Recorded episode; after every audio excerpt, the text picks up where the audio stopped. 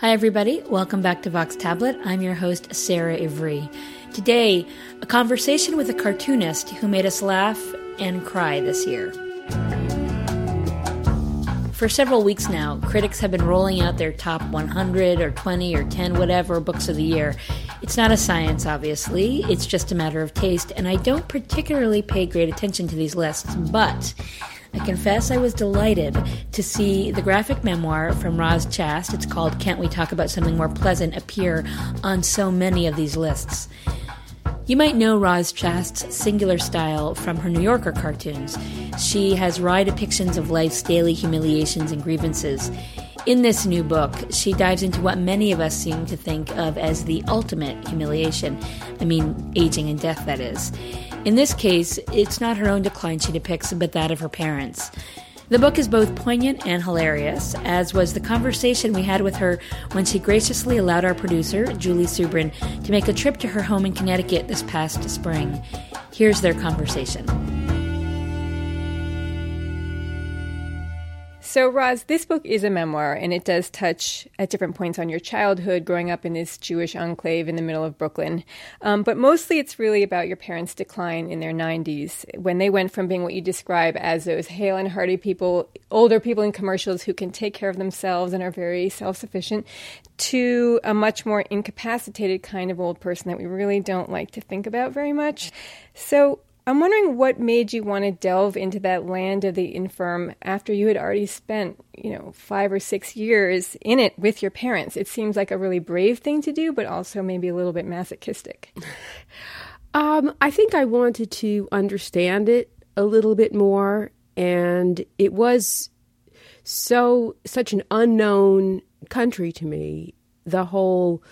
Uh, area of that part of old age. I think I have a cartoon in the book where I really did think that it went like you went from being a sort of spry older person and then one day you took to your bed because you were like not so spry anymore and then 3 weeks you know later you developed a death rattle and then you were out of there. And I really did not know and for some people it may be like that you know and then there's people that they get hit by a bus and that's it you know when they're 45 but I didn't know about this long, long decline and what it entailed, and also what it what it was having to be more involved and take care of all that stuff. And I'm not really good with that. I mean, I don't know if anybody is, but I'm really I hate that stuff. I don't like body stuff. I don't like paperwork, and this involved all of that. Mm-hmm. Um, so was it masochistic? I think I just wanted to understand it more, and sometimes it was sort of funny, and um, I think that was for me the hook. That you know the things about it that were funny, and also that were really interesting, and that's what sort of pulled me along. I wanted to express some of that. Were you making drawings and cartoons along the way? Yes, um, I've always used some aspects of my life in my work. I uh, submit weekly groups of cartoons to the New Yorker. Um, all of us on staff, we submit a group of cartoons every week from which they select what they're going to buy.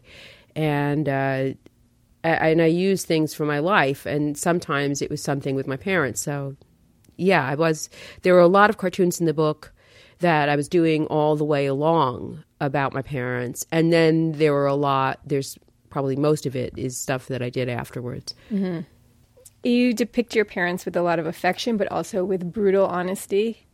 Your mother, you show us, had a terrible temper, and your father was an extremely anxious man who was daunted by day to day operations like trying to figure out how to use a toaster or how to like make his front door unlock with a sticky key.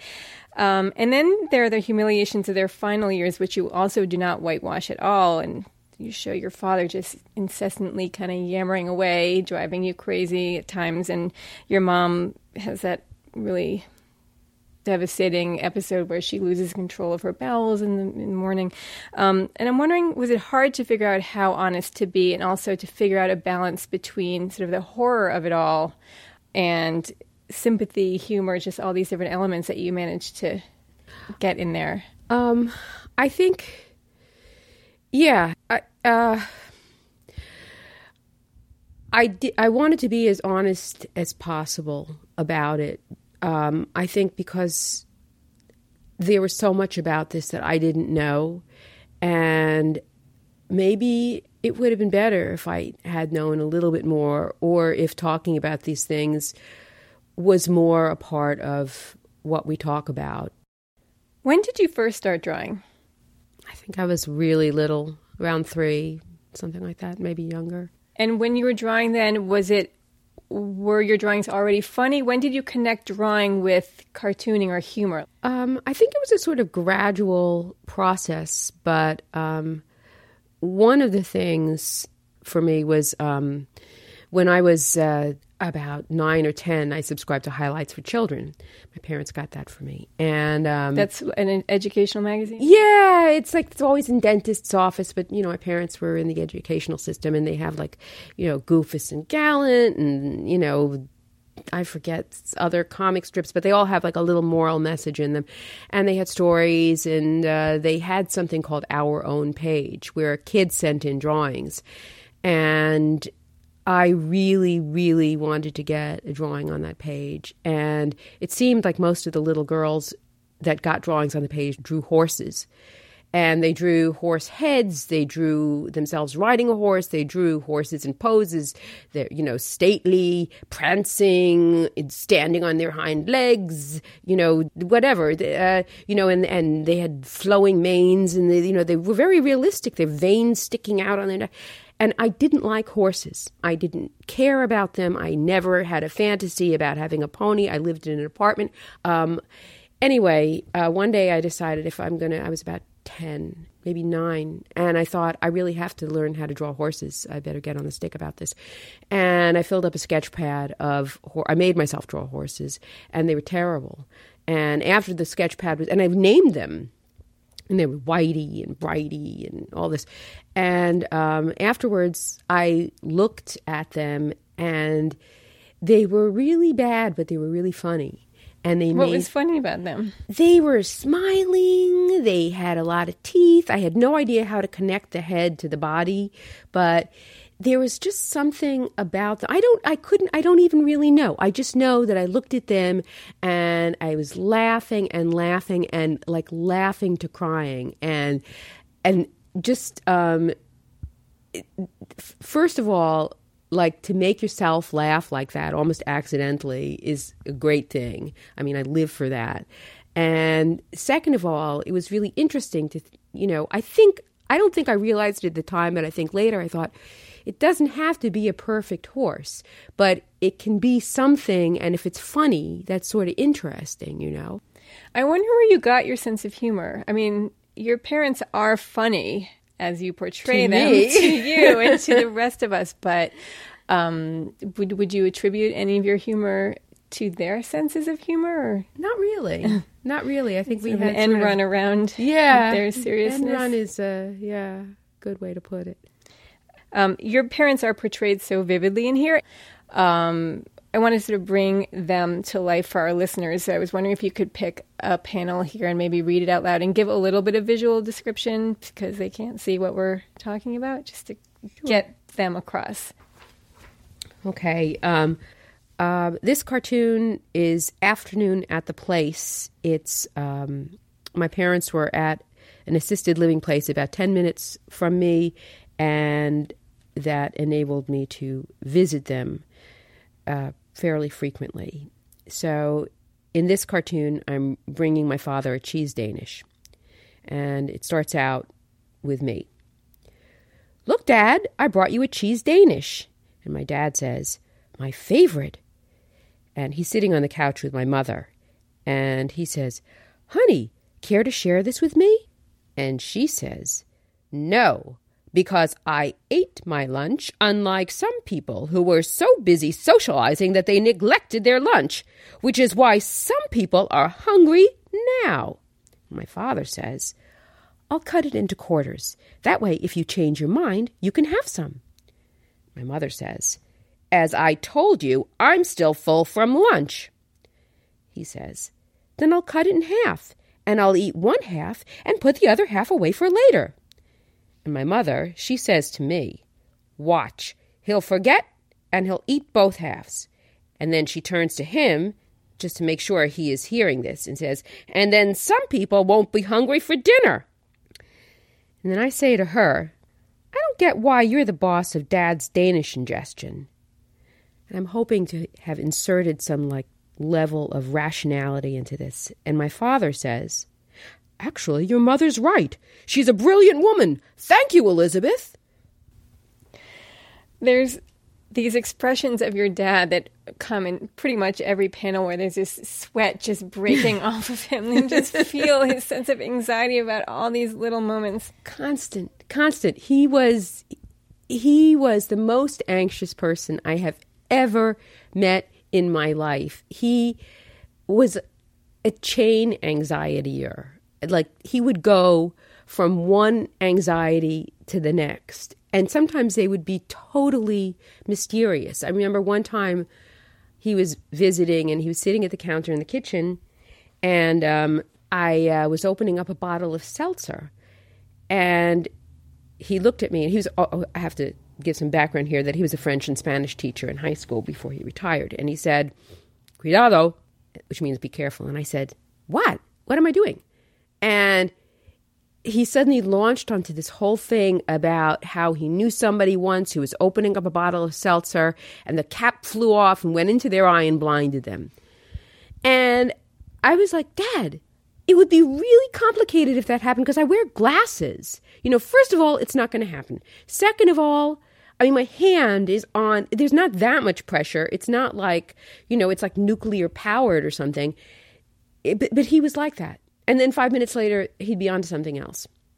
Uh, he he was very very anxious. Yes. Mm-hmm. Getting back to the memoir, there are parts that are very serious, and there's no humor at all. In particular, the set of drawings that you have at the end of your mother on her deathbed. Um, beautiful spare drawings and no commentary. I wonder what it felt like to put yourself out there like that. A little weird.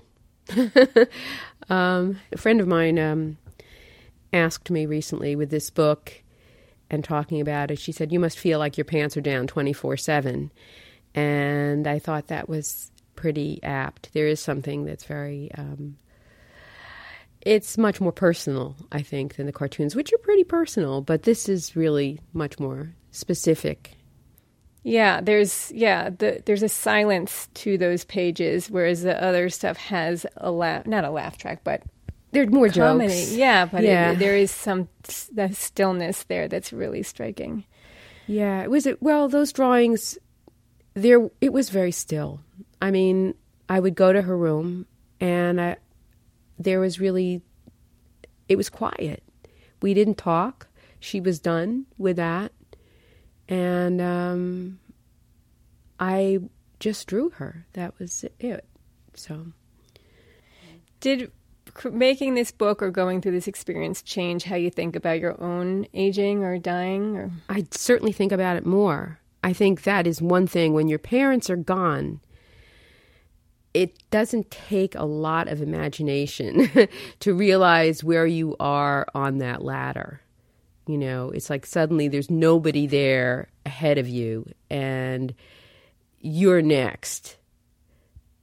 And it did make me think about uh, extreme old age and how much I don't want to be there. I but on the other hand, how do I know now from the perspective where I'm sitting what it feels like to be where my mother was at. I mean, she always said, I don't want to be a pulsating in her inimitable, most Elizabeth Chast assistant principal voice. I don't want to be a pulsating piece of protoplasm. Um, and yet she became a pulsating piece of protoplasm at the end, you know, at, at, at this phenomenal cost. And that was another thing that was just so shocking, which I know we don't talk about because it's so gross, but the expense of it is just horrifying. Also, kind of funny when you think about it. I mean, there is a sort of like humorous aspect in a kind of sick black comedy sort of way. Can you draw that out for me? Um, well, I think about my parents. I think about the patched oven mitts. I think about how they really knew the value of a dollar. They worked very hard for it. And then at the end, they're in a place where, for my mother, the last few months, and it was their money. You know, it was so, it was, and I'm glad they had it. Uh, and they were getting good care, but it was like $14,000 a month. You know, it was bats. And and this was my this was not intensive care. This was not, you know, having a private nurse or anything like that. It was just my mother lying in bed, drinking Ensure, being in a depends, pooping out the Ensure, getting cleaned, and then doing this again. It was insane. But how do I know what it will feel like to be 97 and not wanting to die. And maybe you don't. Maybe you just say, this is okay. You, did you arrive at some sort of Zen understanding about these things? no, not at all. Not at all. Um, I would say the most Zen thing that happened, I don't know if that's the right word, probably not, was the when my father died, it was pretty instantaneous all of the ways that he had driven me bananas that they just evaporated. And it was really surprising to me because I didn't have any idea of what I would feel like after he died. And he was the first of my parents to die. I didn't know whether I would be sad. I didn't know whether I'd be relieved. I didn't know what I, I would feel. And the main feeling I had was how much I loved him and how grateful I was. And it really took me by surprise. Um, so that was a sort of Zenish thing, um, different with my mother. So no, I don't. I, I, I don't have any more understanding of any of this. I mean, it still seems the whole thing seems uh, totally bizarre and rigged and horrible to me on almost every level. There's like nothing good about it, um, but it's inevitable, and and there are some funny things, or I've found some funny things in it along the way. Roz Chast, thank you so much for speaking with us. Well, thank you. Roz Chast's memoir is called Can't We Talk About Something More Pleasant? It's out from Bloomsbury. She spoke with Julie Subrin this past April. We've got a slideshow of some of the cartoons they talked about on our website, and that website is, of course, tabletmag.com. Special thanks goes to Pike Malinowski, who recorded this interview. Vox Tablet is produced by Julie Subrin. I'm Sarah Ivry.